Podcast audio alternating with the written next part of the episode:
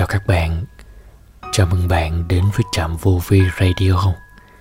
Hôm nay Trạm Vô Vi hân hạnh chia sẻ cùng các bạn một bài viết mang tựa đề Sáng nay mình thấy thật bình an của tác giả Bùi Ngọc Việt.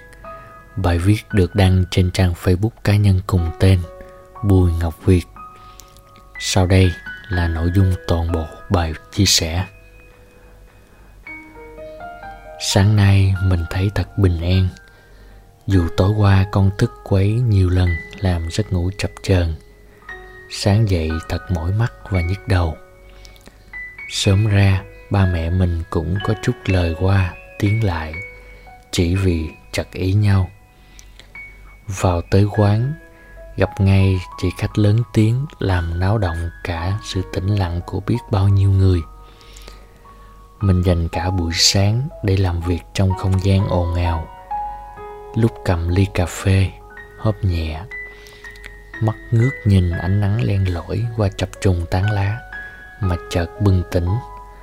Ồ, mình đang thật bình an, thật tốt lành thai, và thì ra là như thế.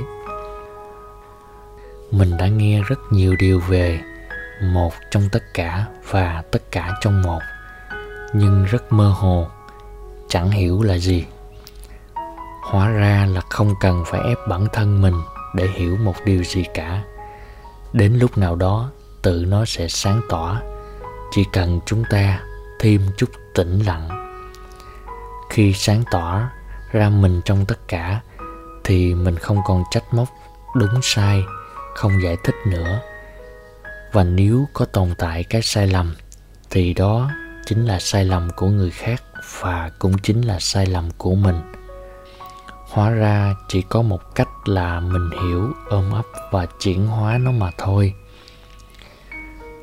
Mọi sự đấu tranh, dù mệnh danh là đấu tranh chống lại cái xấu, cũng khơi màu cho một trận đấu tranh triền miên cho sinh tử luân hồi. Trong khi việc cần làm là chấp nhận, hít thở và biết mình đang sống ở hiện tại, biết tất cả những diễn biến hiện tại của mình. Dù như thế nào thì đó cũng chính là mình.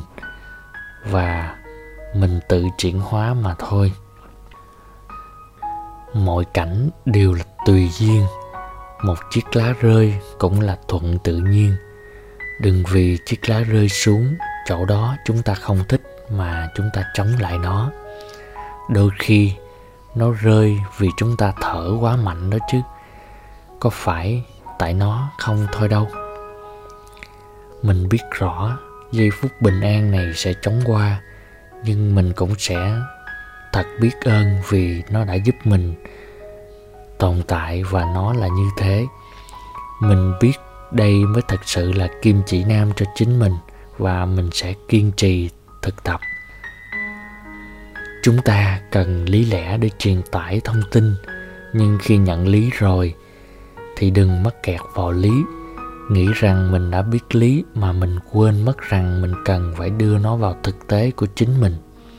Ví dụ như chúng ta đọc một quyển sách thật quý, ghi ra những điều bí mật của cuộc đời này, thì chúng ta sẽ dễ rơi vào tình trạng ôm cuốn sách mà tự hào cho rằng mình uyên bác và khư khư rằng nhận được những điều đấy mới là uyên bác, mà quên mất rằng mục đích của nó là gì.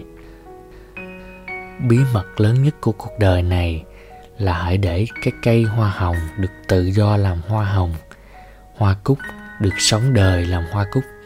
Tất cả những cuốn sách quý để hướng dẫn cho chúng ta chăm sóc cái cây làm sao cho tốt nhất. Vì vậy, chúng ta cần biết thực sự mình là hoa hồng hay là hoa cúc.